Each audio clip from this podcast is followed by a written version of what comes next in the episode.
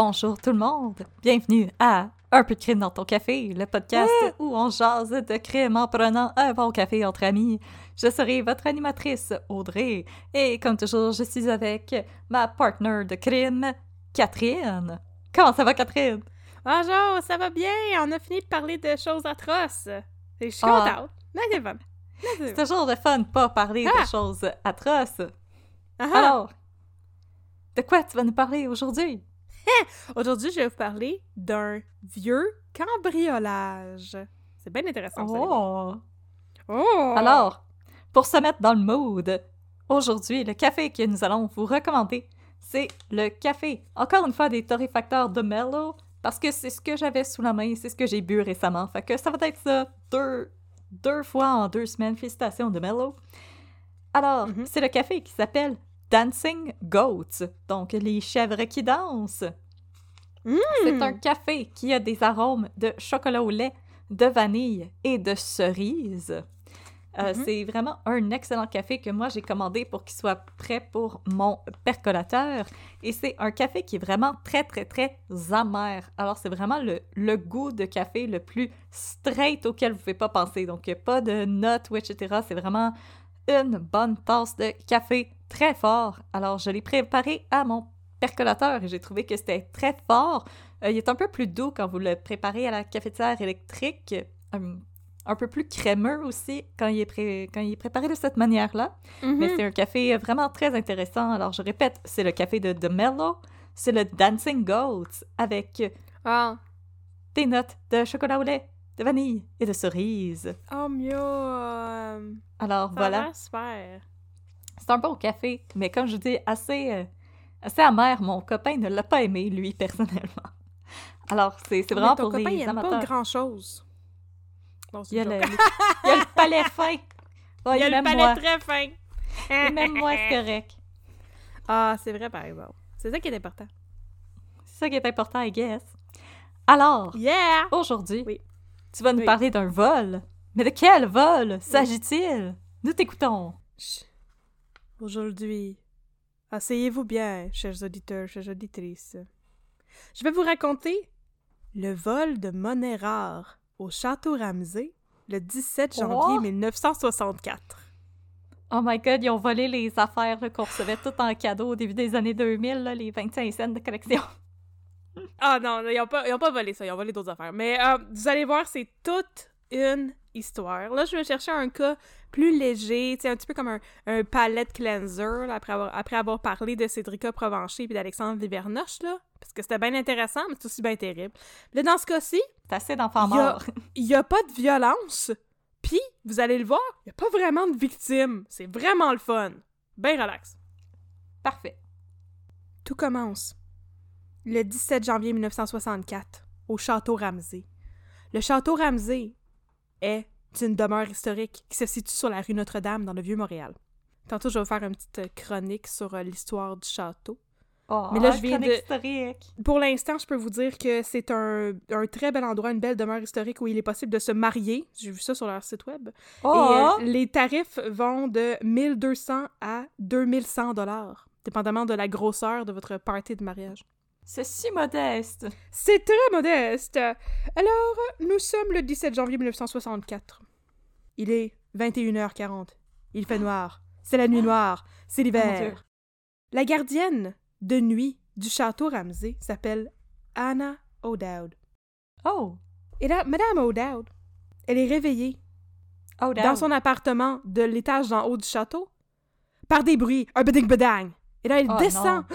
Elle descend et elle voit deux hommes en cagoule. Ah! Alors, elle leur dit S'il vous plaît, messieurs, ne me ligotez pas. Puis ils sont comme, ils sont très gentils, les cambrioleurs. Ils sont comme cool. Fait qu'ils la raccompagnent à sa chambre. Ah! Ils arrachent toutes les fils de téléphone pour qu'elle puisse appeler la police. Puis après ça, je crois qu'ils l'embarquent dans sa chambre. Comme- Écoute, c'est des gentlemen cambrioleurs, comme Arsène Lupin. Mhm, exactement. Et ensuite, ils vont procéder à aller dérober des pièces d'or et de la monnaie de collection. Les hommes savaient vraisemblablement exactement ce qu'ils venaient chercher au château Ramsey. Pas le temps de niaiser. Certaines des pièces qu'ils ont dérobées dataient des années 1700, soit près de la fondation du château Ramsey. Oh, wow! Selon les autorités, ce sont toutes des pièces d'origine canadienne. Ah! Et le là, selon le, porte-monnaie. Le- le- dans les jours suivants le, le cambriolage, le gérant du château qui s'appelle John D. King va faire une sortie dans les médias et va affirmer que le cambriolage s'est déroulé en douceur. Oh! Ils ont été très doux avec Madame O'Dowd et ensuite ils ont été très doux avec euh, toute la monnaie qui a été dérobée. Non, mais tu sais, il n'y avait pas de violence ni rien. Ils sont entrés, sont entrés Ouais, par euh, ce qui s'appelle la porte du diable, qui est la porte qui se situe à l'arrière de l'édifice. Fait qu'ils sont entrés par là. Apparemment, Ah! ils connaissaient déjà les lieux, ils savaient exactement où aller. Ils sont allés là, ils ont, ils ont fait le cambriolage, ils sont repartis. Bing, bang, bing. Et là, la police a été appelée vers minuit 10. Hey, C'était tout en douceur, tout gentil, pas de trouble. Réveillez-vous même pas. Faut juste prendre nos affaires. Et là, maintenant, on va parler de histoire d'histoire. Et je vais vous raconter l'histoire du château Ramsey. Alors, le Ah. château Ramsey est une grosse demeure historique qui a été construite par Claude de Ramsey, officier militaire du régime colonial, et le- qui occupait le poste d'administrateur à la ville de Montréal en 1705. Pas longtemps, ça. Ça fait longtemps. Aujourd'hui, c'est un musée historique et c'est une société euh, d'antiquité. On aime ça, les vieilles affaires. C'est ça. Donc, c'est un musée historique à la Société des antiquaires. Écrit. Je pense pas que cette phrase n'a beaucoup de sens. En tout cas, vous avez compris ce que je voulais dire. Alors, donc, Claude Ramsey, il était donc officier militaire, il est administrateur de la ville de Montréal, éventuellement, il va devenir gouverneur. Donc, le building d'origine du château Ramsey est fait de pierre, mais aussi de bois. Et on l'appelait château, même si c'était pas vraiment un château, simplement parce que c'est devenu, ben, historiquement, la résidence des gouverneurs de la colonie de la Nouvelle-France. Oh, les big shots, ils restaient là. C'est beau, hein? Hey, OK, les Big Shots, là, il a trouvé tellement hot, là, la demeure euh, du- c'est du château Ramsey, là, que Claude de Ramsey, il a écrit à Louis XIV Oh! pour lui dire qu'il avait la plus belle maison du Canada. Oh! C'est pas assez le fun, ça? Big if true, monsieur. Là, je suis pas capable de lire mon écriture, mais je crois bien que j'ai écrit Louis XIV. J'écris mal en tabarnouche, c'est ça que je réalise en lisant mes notes. Donc, euh, si c'est pas Louis XIV, euh, vous me, vous nous écrirez un peu crème à gmail.com, puis on va l'ajuster dans nos corrections futures. Alors, la demeure à la base, qui était faite de pierre, mais aussi de piliers de bois, faisait une grandeur de 4000 4000 mètres carrés, ce qui inclut des jardins et un verger. Donc, toute la demeure au complet. C'est quand même pas pire. Alors, Claude de Ramsey, malgré toute sa fortune et le fait qu'il était gouverneur, il meurt parce que personne n'est infaillible. Alors, il meurt en The Great 1724. Equalizer. C'est le Great Equalizer de toutes les classes sociales. Ensuite, la maison, le château, pardon, c'est pas une maison, c'est un château. On va l'appeler Hey, comme que hey, c'est, ok? Have some respect. C'est, c'est pas comme le château de Versailles, ok? Mais nous autres, avec, on dit château. Bon.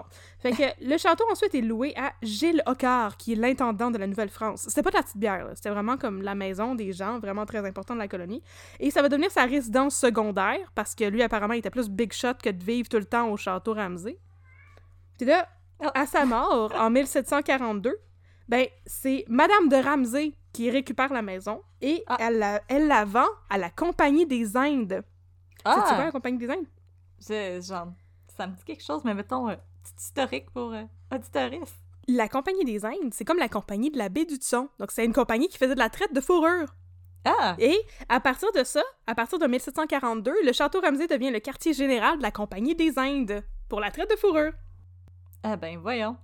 OK. C'est donc, donc fun. En 1756, c'est la Compagnie des Indes qui va être responsable du chantier de construction qui va agrandir la maison à ce qu'elle est encore aujourd'hui. Donc, le, la demeure que vous pouvez visiter dans le Vieux-Port comme euh, demain, là, parce que là, ça, ça- là, là, les 4h37, ça ferme à 17h, là, mais euh, ça rouvre demain matin, vous pourrez la visiter. Non, mais cette demeure-là, elle est sur place depuis 1756. En 1764, en 1764, la résidence, elle est vendue à un marchand qui devait être riche en tabarnouche, parce que c'est juste un marchand. Il s'appelait William Grant et il va la revendre aux Anglais. Ah, Genre? le maudit. Genre, le gouvernement anglais en 1778. Fait que pendant l'occupation des Anglais, tu sais, en 1775-1776, le château est, de- encore une fois, devenu un lieu de pouvoir. Fait que là, c'est plus les gouverneurs et les intendants de la Nouvelle-France, là, c'est rendu comme le Bas-Canada. Et c'est leur quartier général du gouvernement anglophone à Montréal. Et c'est un endroit tellement prestigieux que même Benjamin Franklin est déjà venu visiter le château Ramsey.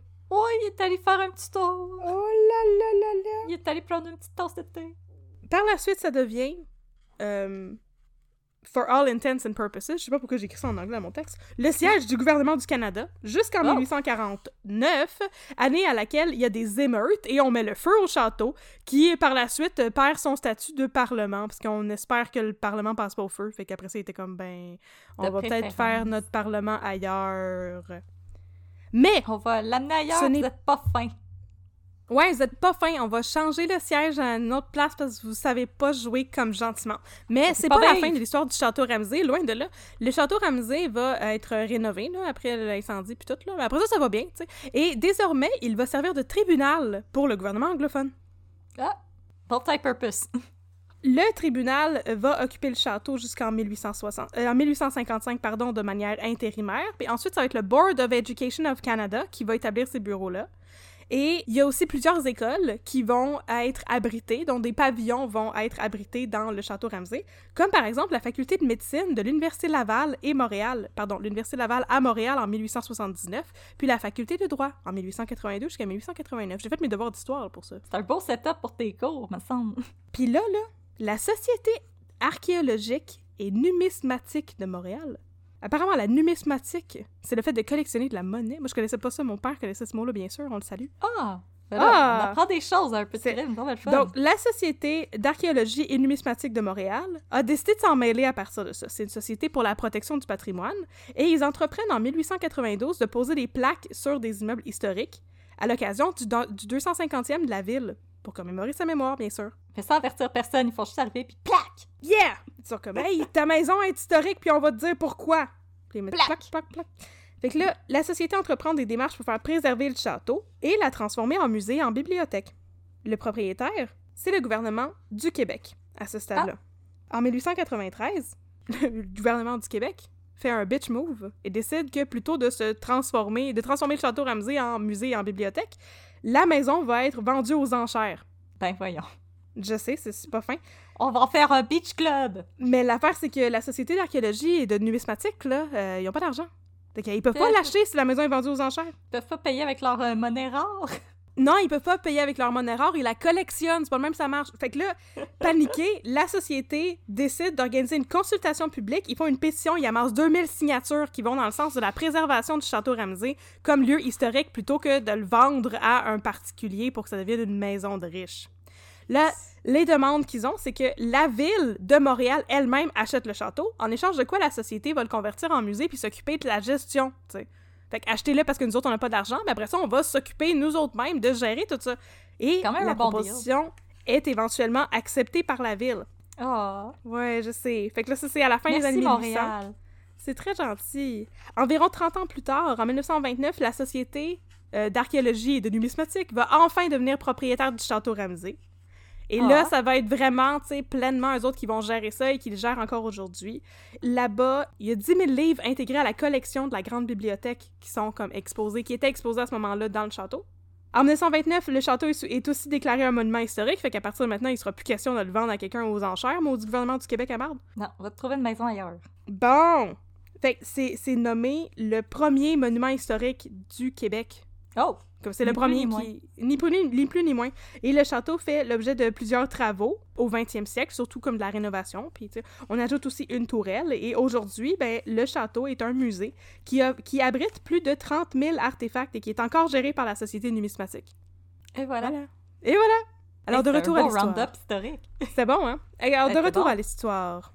Alors, John D. King, le gérant du château, il dit dans les journaux que le cambriolage au château Ramsey le 17 janvier 1964, c'est un véritable travail de pro.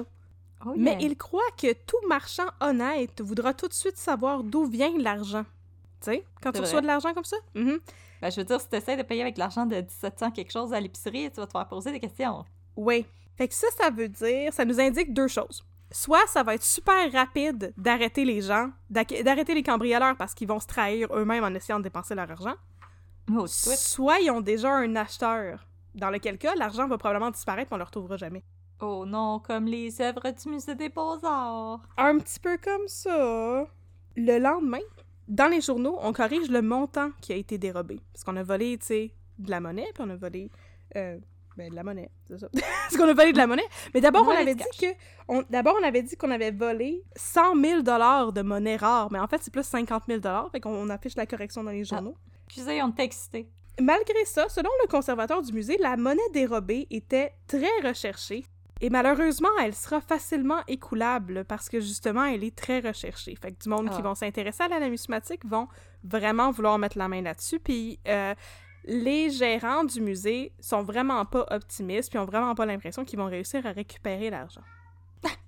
Et là, On salue Devil. oh salut Devil, mon chat qui est embarré en haut de l'escalier, mais je peux pas comme ouvrir la porte, fait qu'on va espérer que mon chum il vienne euh, le libérer bientôt. le 21 janvier 1964, coup de théâtre, un deuxième vol de monnaie.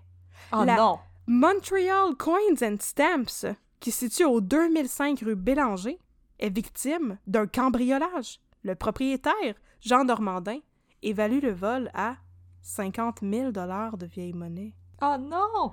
Does Maintenant, on it a ring 100 a 000. bell? oh! A 100 000 au total! Le Oh hold-up a été commis à 3h45 Oh, de c'est un beau l'après-midi. chiffre, 3, 4, Ah. 5. 3, 4, 5, c'était euh, l'après-midi. C'était en fait 15h45. Et cette fois-ci, ce ne sont pas deux cambrioleurs, mais bien quatre cagoulards, revolvers au poing, qui sont entrés dans la Montreal Coins and Stamp, qui ont menacé le boss, trois employés et trois clients. Ils Ah, c'est étaient moins délicat. des francophones. Oh. Et ils sont allés voler de la monnaie ancienne directement dans le coffre-fort. Parce Oh. que, un petit peu comme au château Ramsey, ils avaient l'air de savoir exactement ce qu'ils cherchaient et où le trouver. J'aime ça, ça a comme un petit fil cassette de papel. là.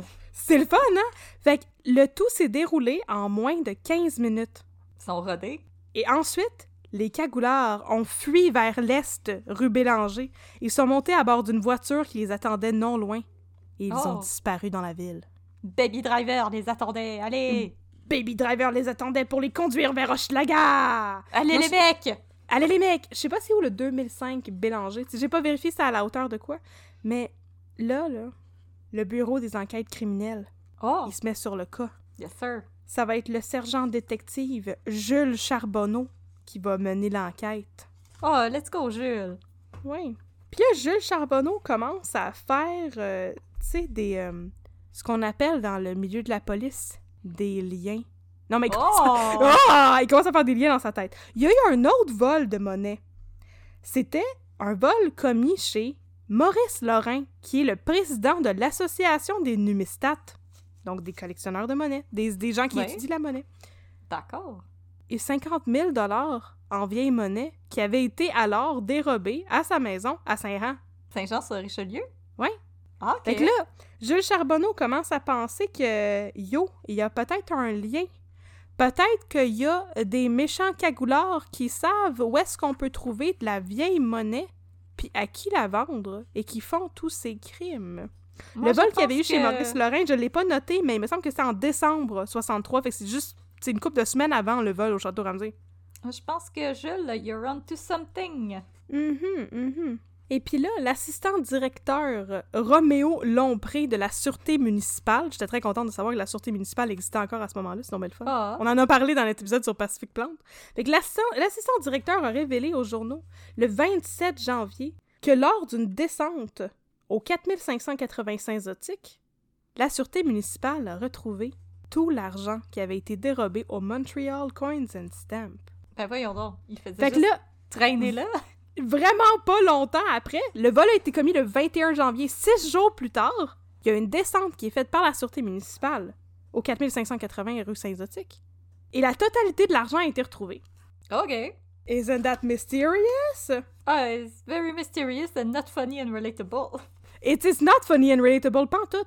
Ce qui est arrivé, c'est que il y a leur enquête qui les a menés là. Pour vrai, les journaux sont vraiment flous pour ça. On manque vraiment de détails. On sait pas du tout pourquoi la sûreté municipale est allée là-bas. Mais ce qu'on sait, c'est que ce jour-là, il y a sept individus âgés entre 18 et 37 ans qui ont été appréhendés. Fait que autres avaient déjà des suspects dans la mire. Oh. Il y en avait deux qui résidaient à cet endroit-là, à la, sur la rue Saint-Zotique. Puis quand la police est allée faire une descente là-bas, ils ont retrouvé tout plein d'argent. Fait qu'ils se sont juste sauvés trop vite puis ils ont tout laissé en arrière. Ouais. C'est encore trop tôt, par exemple, pour savoir si dans ces sept individus-là, ou les deux individus que- qui habitaient sur la rue Saint-Zotique, si ça c'est lié avec l'histoire du château Ramsey. Mais, Mais là, le 3 février, par exemple, toute l'histoire va enfin être élucidée. Ça va vraiment vite comme histoire, là. je zoom zoom. Tout s'est est passé efficace, en une couple de semaines, là. Écoute, Jules Charbonneau, là, puis il était vraiment bon. Il aurait dû aller euh, pour le musée des beaux-arts, je pense qu'il aurait été utile. Mhm. Il aurait vraiment dû. C'est le capitaine détective, que je savais pas qu'il était un titre qui existait, Wow. Henri Maldize, le chef de la patrouille de nuit, qui fait une descente avec deux sergents détectives de la patrouille de nuit. Il y a d'une autre affaire, je sais pas c'est quoi. Dans une maison à Pointe-Saint-Charles. Oh. Là-bas, ils vont appréhender deux suspects. Ils ont été dirigés là, possiblement en interrogeant les sept personnes d'intérêt qui avaient été arrêtées quelques jours auparavant. Et quand ils vont euh, fouiller dans la cave du domicile à Pointe-Saint-Charles, qui se situait au 2647 rue du Centre, j'aime bien ça d'aller les adresses, ils ont trouvé sous deux pieds de terre des pièces de monnaie. Oh my god. ont continué à creuser dans la cave C'est de comme des l'appartement. pirates, puis ils ont trouvé des trésors! Oui, c'est pareil comme ça. Dans la cave de l'appartement, ils ont continué à creuser et ils ont déterré plus de la moitié du butin qui avait été dérobé au château Ramsey. Ben voyons donc. Oh Je my sais- god. C'était pas clair si c'était dans des sacs, c'était dans un coffre, tu sais. Fait que la police est rentrée là, ils ont commencé à creuser un peu, ils ont trouvé de l'argent, puis ils étaient comme ah! Puis ils ont continué à creuser un petit peu partout dans la cave. C'est un Ils ont trouvé plein d'argent. On Ils est ont des pirates! trouvé... Yeah! Ils ont aussi trouvé une cache d'armes.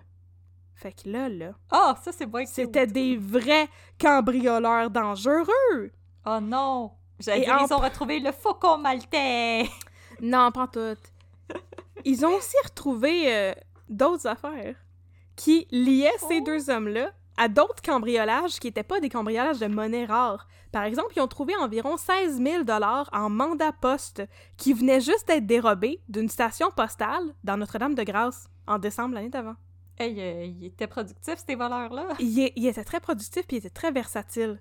Fait qu'ils retournent en interrogatoire, tu sais, avec ces deux individus-là, et cinq autres qui ont été arrêtés. Là, c'est pas trop clair, là, c'est quoi cette affaire-là. Mais ce que je sais, par exemple, c'est qu'il y avait deux femmes dans les individus qui ont été arrêtés.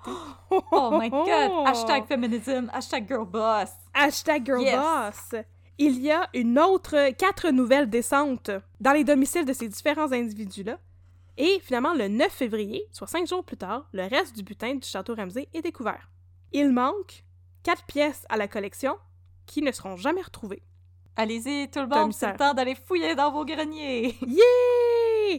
Fait que selon les numistats avertis, le butin s'élève non pas à 50 000 comme avait été annoncé à la base, mais bien à plutôt à 200 000 Donc ils ont retrouvé tout cet argent-là qui avait une valeur de 200 000 Oh my Et god. là, le 10 février, le lendemain de toutes ces arrestations et de la découverte du reste du butin, le monsieur qui résidait à la rue du Centre puis qui avait de l'argent caché dans sa cave, là, il s'appelait Lucien Ouais. Corbeil, 48 ans.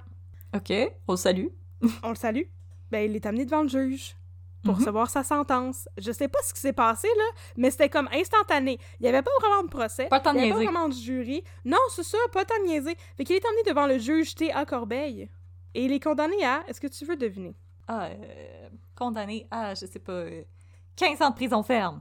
10 ans de détention, quand même. Oh my god! Je n'y C'est quand même beaucoup. Non, mais c'est- c'est quand même beaucoup. Jusqu'à date, tu sais, l'affaire, c'est que quand j'ai fouillé dans les journaux, c'est très drôle, tu sais, ça, c'est comme une affaire qui euh, apparaît sur le site de, tu sais, de Mémoire du Québec et tout, puis il y a eu un vol au Château Ramsey. C'était très difficile d'obtenir de l'information parce que après ça, il y a comme plus personne qui en a parlé, tu sais. Fait que la seule personne qu'on sait avec certitude qui a été condamnée pour cette histoire-là, c'est ce monsieur-là, c'est Lucien Corbeil. Oh. Mais c'est pas clair s'il a livré ses, ses complices, parce qu'il y avait deux personnes au Château Ramsey, puis il y en avait quatre au Montreal Stamps and Coins, là. Fait que, Ouais. on sait pas vraiment ce qui est arrivé aux autres. Apparemment, il y aurait entre 12 000 et 15 000 dollars de monnaie qui a jamais été retrouvée euh, dans les butins de, disons, qui avait été volé chez le, le président des Numistat et tout ça. Fait qu'il y a de l'argent qui a jamais été retrouvé. Mais on sait ce qui est arrivé à ce monsieur Corbeil-là, fait qu'on va terminer ça avec ça. C'était vraiment un super mini crime puff, mon affaire. Je suis vraiment... Écoute, ça s'en vient efficace. mon affaire. Je sais, je suis trop efficace. Donc, euh, on apprend pendant le procès que... Mais on apprend comment ils ont procédé à ce, à ce cambriolage-là au château Ramsey. Ce qui est arrivé, c'est que Lucien Corbeil est allé visiter le château pendant la journée, parce que c'est un musée. Ah, il est allé Puis- faire le petit tourisme. Il est allé faire du petit tourisme et euh, du repérage. Puis quand ça a été l'heure de la fermeture, il s'est caché. Comme au musée des Beaux-Arts, il y a quelqu'un qui s'était caché des toilettes. C'est ça! Fait que c'est lui qui est allé ouvrir la porte du diable à son complice à 21h40. Là, ça a réveillé la gardienne qui a descendu et tout. Mais lui, ça faisait des heures qu'il était là, là, puis qu'il se promenait dans le noir, puis il savait où est-ce qu'il s'en allait, puis il avait repéré les pièces de monnaie, puis il était caché à l'intérieur. C'est vraiment, là, c'est ça, très bien Criminal planifié. Mastermind. Criminal Mastermind. Et l'identité de son complice, à mon avis, il l'a pas livré, parce qu'on n'a jamais su qui c'était. Ah, En tout cas, ce monsieur-là a été condamné c'est à un 10 ans vrai. de pénitencier ferme. C'est un vrai. Puis c'est un monsieur de 48 ans, puis il y avait probablement beaucoup d'autres vols derrière sa ceinture. il y a de l'expérience. Sur cette condamnation et la récupération de tout l'argent qui avait été volé au Château Ramsey, à l'exception de quatre pièces de monnaie, c'est sur ça que se conclut le cambriolage de monnaie rare au Château Ramsey. Ah ben, c'était short and sweet, mais fascinant. C'était vraiment short and sweet et fascinant. Hein? Moi, je trouvais que c'était un très beau palette cleanser là, de chercher ça. Puis honnêtement, c'est ça. Je suis vraiment désolée. Là, ça- je vous apporte une histoire très incomplète. Mais avec les vieux journaux, c'est assez difficile. Il y a beaucoup de détails qui ont jamais été rendus publics. J'ai pas été capable de trouver le nom des autres personnes qui ont été condamnées pour ça. Je sais même pas s'il y a eu d'autres procès. En tout cas, Non, c'est ça que j'allais dire. Comme les autres personnes, ils, ont... ils sont retournés chez eux avec une, avec une petite tape le poignet. je sais pas ce qui est arrivé à la personne qui habitait sur la rue Bélanger non plus. Qui avait l'appartement où ils ont trouvé la, la- une partie de l'argent du. En fait, tout l'argent du Montreal Coins and Stamps. Puis, écoute, c'était une histoire très mystérieuse. Avec plein de trous, mais ô combien intéressante, avec une- un vol de monnaie rare. C'est très euh, inusité. tu. Faut vraiment que tu saches à qui tu vas aller vendre ça. Puis on le sait pas à qui qui s'en allait vendre ça, lui. Vraisemblablement, Non, il l'a pas vendu, parce qu'ils ont réussi à récupérer tout l'argent. Non, c'est Mais- ça. Faut autant que tu saches où aller le chercher que quoi faire avec. Là. Ça s'écoule Ouais. pas n'importe comment, ces affaires-là. Non, c'est ça. Fait qu'on n'a aucune idée ce qu'il qu'il avait l'intention de faire avec toute cette monnaie-là. Mais voilà, c'est un cambriolage qui a marqué l'imaginaire du Québec et qui a tenu le Québec en haleine. Et là, je vais vérifier les dates parce que j'étais super mélangée. Puis là, j'avais des dates en 1965 puis en 1964. Puis laissez-moi vérifier ça rapidement. Peut-être que ça se passait tout en 1964 ou en 1965, on le sait pas. C'est pas le vol historique au Musée des Beaux-Arts. Qui est arrivé en 72, comme juste quelques années après. Puis euh, honnêtement, le modus operandi de ces gens-là, euh, je leur poserais une couple de questions. Donc, toute cette histoire, finalement, se déroulait en 1965 et non pas en 1964. Je m'étais trompée la première fois que j'avais dit la date. Donc, c'est le 17 janvier 1965 qu'il y a eu le cambriolage. Donc, Oh. voilà, c'était une petite histoire de cambriolage insolite qui s'est déroulée à Montréal. J'espère que vous avez aimé ça. Et que vous allez aller chercher dans vos greniers. Il, y a- il manque quatre pièces encore, on sait jamais. On sait jamais. Ben oui, quatre pièces de monnaie qui ont jamais été retrouvées. C'est super Quatre mystérieux. cachets morts, pièces de monnaie. Pièces de monnaie, société numastite. En plus, on a appris un nouveau mot. Dans pas.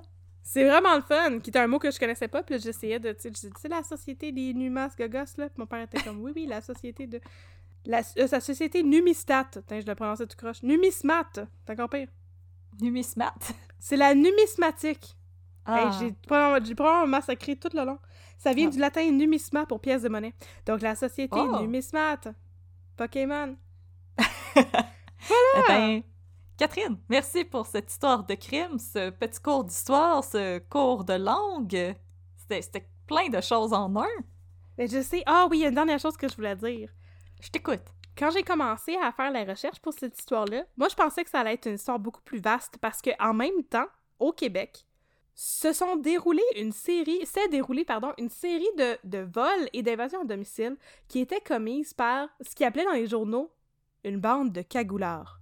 Oh J'étais no. comme Ah, c'est clairement la même chose. Et cette bande de cagoulards était menée par un individu qui s'appelait Victor Lévesque, qui était le notorious leader de la bande de cagoulards. Puis je me disais Ah, clairement, les deux histoires vont finir par être recoupées. Mais non, pas du tout.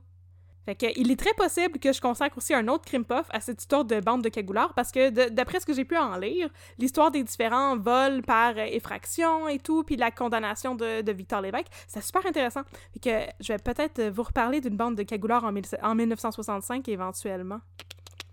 Fait Voilà. C'est fini? restez, euh, restez aux aguets, ça va venir une autre histoire de cagoulard. Mhm. Alors, sinon, nous, on vous remercie d'avoir été euh, avec nous cette semaine et on vous demande si vous avez un petit 5 minutes euh, de lousse de vous rendre sur euh, iTunes, Apple Podcast ou sur Facebook pour nous donner des commentaires et des notes. C'est ce qui nous permet de grandir autant en tant que, que podcasteuse que le podcast pour se faire découvrir dans des nouvelles oreilles près de chez vous. Et sinon, suivez-nous sur les réseaux sociaux. On est sur Facebook, at un peu de crime, sur Instagram, at un peu de crime dans ton café. Aussi, si vous aimeriez nous suggérer des cafés à goûter, euh, des cas à couvrir ou juste pour nous dire un petit bonjour, vous pouvez nous écrire un peu de crime at gmail.com. On adore avoir de, nos, de vos nouvelles. Ça nous fait toujours plaisir euh, de vous lire et de vous répondre. Et nous vous rappelons que nous avons Etsy Shop si vous aimeriez vous gâter. Alors, sur Etsy, nous sommes un peu de crime, c'est le nom de notre boutique. Les liens sont sur la page Facebook et sur la page Instagram. Et tous nos euh, magnifiques, toutes nos magnifiques pièces de marchandises sont faites au Québec par les confections Jolies. Alors, c'est 100% québécois. Tout votre argent encourage le Québec à grandir et à être la province la plus de fun. Je suis vraiment fatiguée, je suis désolée. À avoir la meilleure société numistatique. Exactement. Yay. Alors, si vous aimeriez vous faire un petit cadeau, rendez-vous sur notre Etsy Shop. Et on sinon, pas de monnaie, malheureusement. malheureusement pas, Oh, ce serait le fun des scènes avec nos faces. on remplace la reine. Oh, j'aimerais ça. Ben là, je pense que j'ai un assez beau profil pour ça. Oh que oui, madame. Je Oh, te le confirme. Oh yes. Alors, si vous, vous n'aimez pas ça, District 31, c'est correct, Ouais. ça arrive, c'est pas pour tout le monde. Ça se peut. On vous dit à dans deux semaines pour notre prochaine histoire de crime et de café. Et sinon, si ça vous intéresse, euh, District 31, nous allons maintenant passer aux deux minutes de babine qui commence maintenant. Yeah! Les deux minutes de babine. Deux minutes, deux minutes.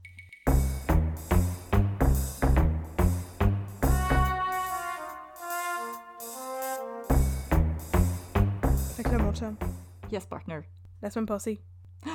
Non, c'est pas ça. qu'on a fait deux, la semaine il y a deux semaines. Là, deux semaines, yes. Hey, le temps. Écoute, c'est quoi le temps? Le, la- le deux semaines.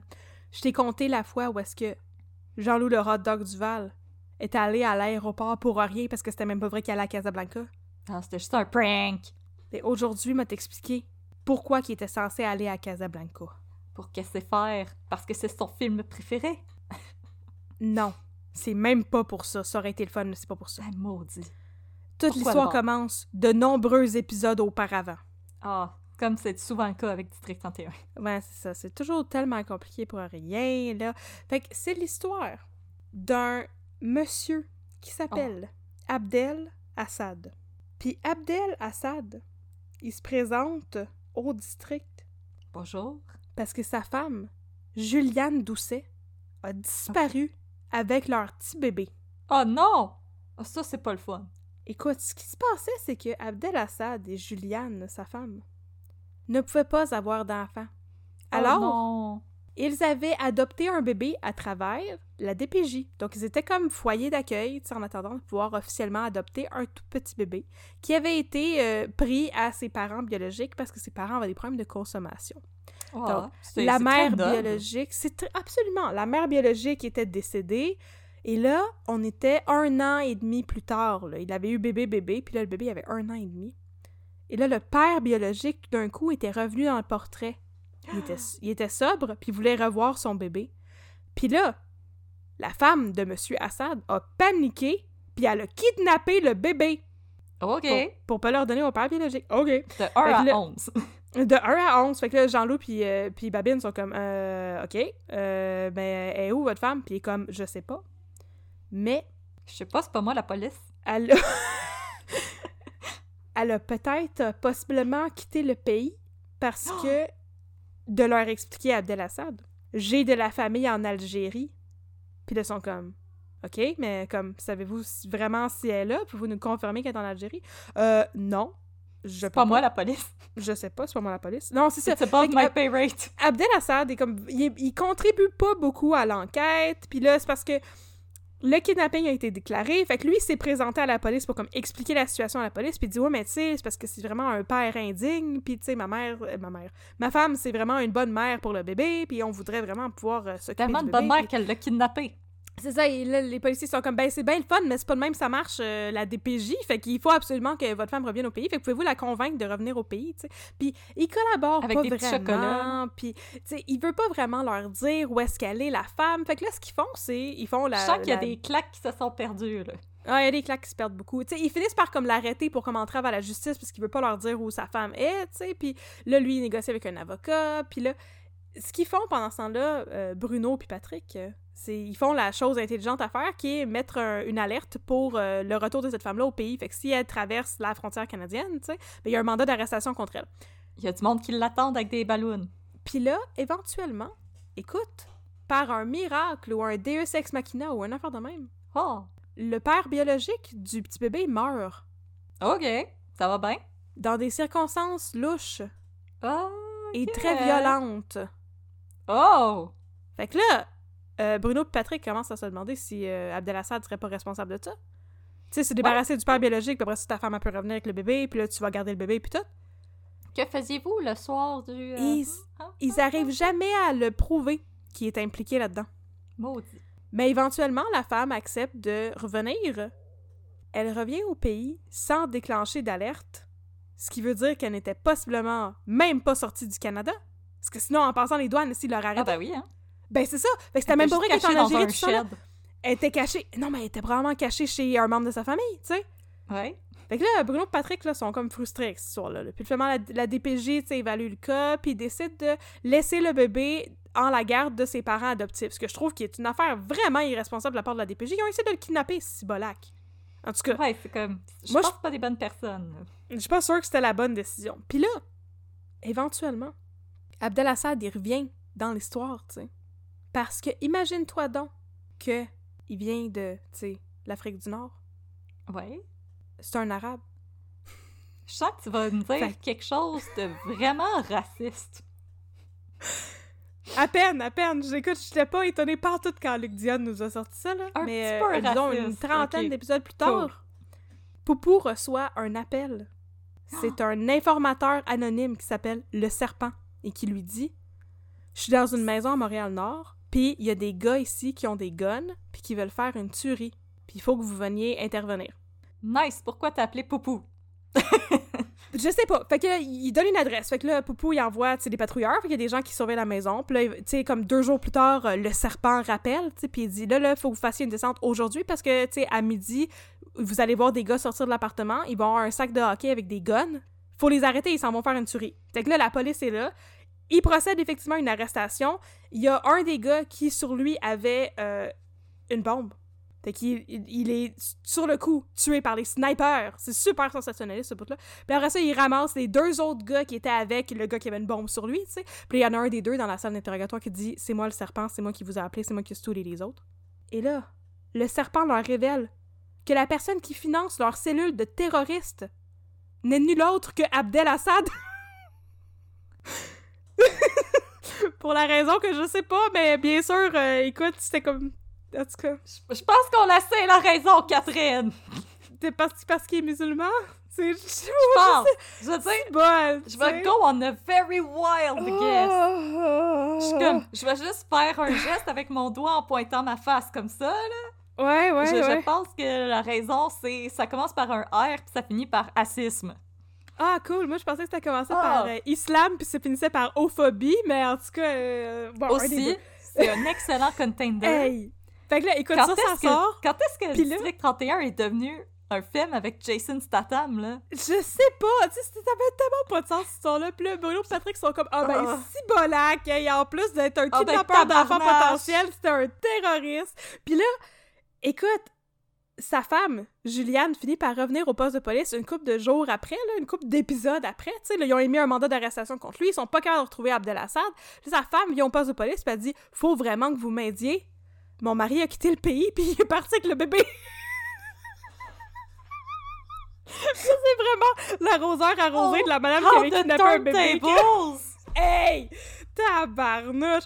Fait que là, ils sont comme, OK, cool, mais là, allez-vous nous dire, il est où, tu sais? Il est-tu en Algérie avec sa famille? Puis là, elle leur apprend qu'en Ah. fait, il vient pas de l'Algérie partout, il vient du Maroc. Same, same, but different. Quelque part en Afrique, c'est proche, là. Fait que, l'Algérie puis le Maroc, puis tout. Fait que là, il est quelque part au Maroc. Puis, écoute, euh, c'est à cause de ça qu'il faut qu'il envoie Bruno à Casablanca pour arrêter Abdelassad. Ce qu'il fait, on n'a aucune idée de ce qui se passe, mais il revient, puis tout s'est super bien passé. Il a récupéré le bébé, il ramène le bébé à Juliane Doucet, puis Abdelassad est arrêté puis envoyé en prison pour terrorisme. Mais Puis elle, elle a des liens avec lui! Ben oui, je sais! Puis là, tout le long qu'elle se faisait interroger... ses connaissances de ce que son mari faisait, là. Mais ils l'ont fait déjà, puis elle disait qu'elle parlait jamais d'affaires avec lui parce que c'est des affaires d'hommes. Tu sais, c'était terrible. C'était épouvantable, ce plotline-là. C'était vraiment... J'ai rarement vu quelque chose qui avait moins de sens que ça. Je suis en tabarnak. fait que c'est pour ça que Bruno se ramassait à Casablanca. Oh! Toute cette histoire à leur biquet de kidnapping d'enfants, de terrorisme, de blablabla. Voilà. Qu'est-ce que t'en as pensé de mon histoire, mon chum? C'était de la merde. La saison 2, c'est vraiment quelque chose, là. Voyons donc! Y a rien. First off, comme, Luc Dion, tu dois des excuses. Fuck off! Deuxièmement, Oh. s'il y a des activités terroristes, c'est l'escouade antiterroriste de la GRC qui va s'en charger? Ouais, mais là, il a appelé Poupou personnellement. Ça veut dire qu'il a appelé au district 31 qui a demandé à parler à Stéphane Pouliot, puis ils l'ont dispatché à son bureau. Il y a ton crime organisé. Le terrorisme, c'est pas du crime organisé, c'est du terrorisme. Non, effectivement, puis j'avoue que euh, peut-être que peut-être que Luc Dion avait oublié que l'escouade antiterrorisme est une affaire qui existe. Parce que tout ce qu'ils ont envoyé, finalement, ils ont envoyé l'escouade, mais il y avait aussi Poupou puis euh, Luc Picard sur place quand que les gars sont sortis de l'appartement à Montréal-Nord. Mais ils ont rien à faire là. Faudrait qu'ils appellent la GRC pour leur donner le mandat. Pour leur donner le type. Ça fait aucun sens. Ouais. La police de Montréal va pas aller que là. c'était- probablement pas la, la- la- la GRC qui était là avec eux, ça devait être une escouade tactique du SPGM. Écoute, t'es en train de dire que les procédures policières fonctionnent pas, là? Écoute, je vais l'avouer. tu l'accuses, Dion? Oui. Je, je, je l'avoue, je travaille pas dans la police, ni pour la SQ, ni pour la GRC, peu importe, mais comme, selon moi, c'est pas la police de Montréal qui va aller répondre s'il y a un attentat terroriste. Il va peut-être avoir des patrouilleurs pour comme gérer le secteur, là. Oui. Mais pas pour ça, ça. Oh my god. Ben, moi, je trouvais aussi, tu sais, je voulais juste comme mentionner, moi, quand j'ai vu ça, premièrement, la première fois qu'on voyait Abdel Assad, écoute, il était envoyé en prison, tu sais, pour entrer à la justice, puis il parlait avec son avocat, puis il parlait, euh, il parlait en arabe, ensemble, tu sais. Puis j'étais comme, ah, mon Dieu, déjà, on joue sur le fait que, comme, c'est, tu sais, c'est de l'islamophobie, puis il parle en arabe, puis j'étais comme, ah, c'est un peu, c'est un peu touché, tu sais, c'est déjà un peu raciste comme plotline, l'histoire du kidnapping d'enfants et tout. Puis là, quand ils sont arrivés avec le truc de terrorisme, là, écoute, je voulais m'arracher les cheveux de sa tête, parce que je sais pas si le monde s'en rappelle, je pense qu'il faudrait qu'on le mentionne. Les dernières fois qu'on a eu des attentats, là, au Canada, puis aux États-Unis aussi, On va Euh, inclure les États-Unis là-dedans. on va inclure les États-Unis là-dedans, c'était des personnes blanches. Exactement. tu sais, c'est des personnes blanches qui euh, shoot up les mosquées, puis c'est des personnes blanches qui foncent dans des foules avec des chars pour écraser du monde, puis c'est des personnes blanches qui... C'est une personne blanche qui a tué plein de monde à l'Halloween il y a une couple d'années à Québec. oui, c'est une personne blanche. Une personne blanche, euh, Mais- la tuerie dans la mosquée à Québec, c'est c'est une Ben, personne aussi. blanche. Oui, c'est ça. Écoute, fait que tout ce qu'on fait avec cette histoire-là, c'est perpétuer l'idée que les personnes musulmanes sont des terroristes. Ce qui est un gros stéréotype vraiment euh, terrible. Mais il y a aussi justement ce stéréotype-là des. Je suis vraiment désolée à nos auditoristes. on est vraiment désolé, là, on commente Luc Dion, c'est vraiment pas notre opinion à nous. Non, non, Mais il y a non. beaucoup euh, d'islamophobie, de. Là, je m'excuse encore une fois aussi pour la généralisation, mais de cette.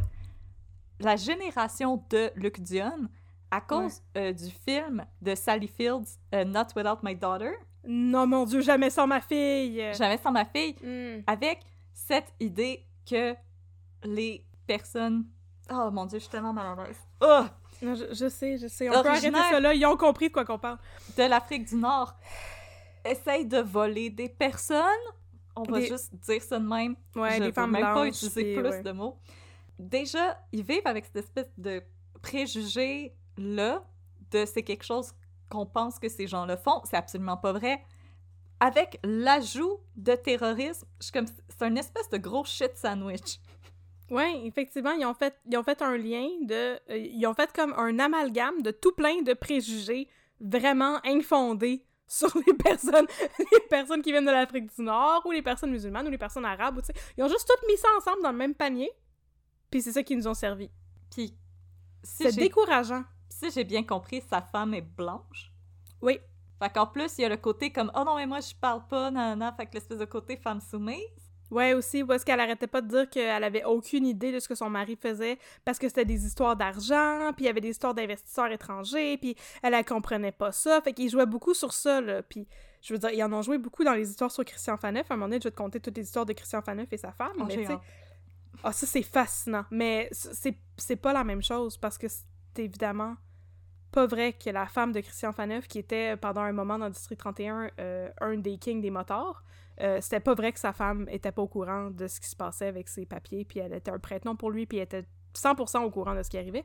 Dans ce cas-là, on jouait sur comment, oh, mais moi je suis juste euh, la mère de son enfant, puis je me mêle pas vraiment de son sa business, puis sa vie professionnelle, ça le regarde, puis toute la fausse affaire d'avoir fait semblant qu'elle elle se cachait avec sa famille à lui en Afrique, c'était épouvantable. En tout cas, je sais pas trop ce qui s'est passé, c'était tout un train wreck cette histoire-là, mais que ça finisse par une histoire de terrorisme, là.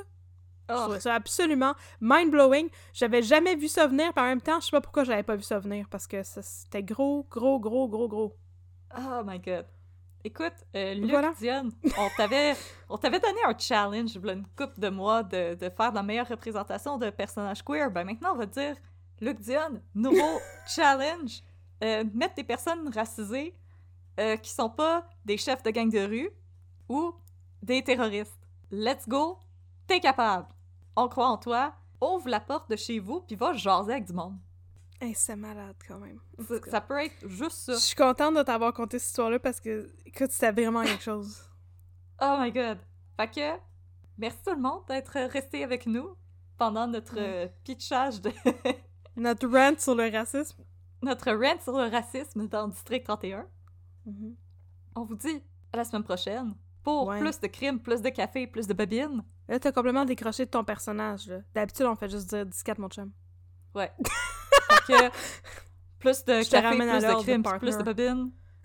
Excuse-moi, mon chum, j'étais monté aux barricades, là. J'étais en train de tirer des roches, moi, là. Je, suis redescendue des barricades, là. Hey, je te comprends. Je suis revenue. Fait que, chin. à la semaine prochaine, toutes les chums pis tous les partners scat.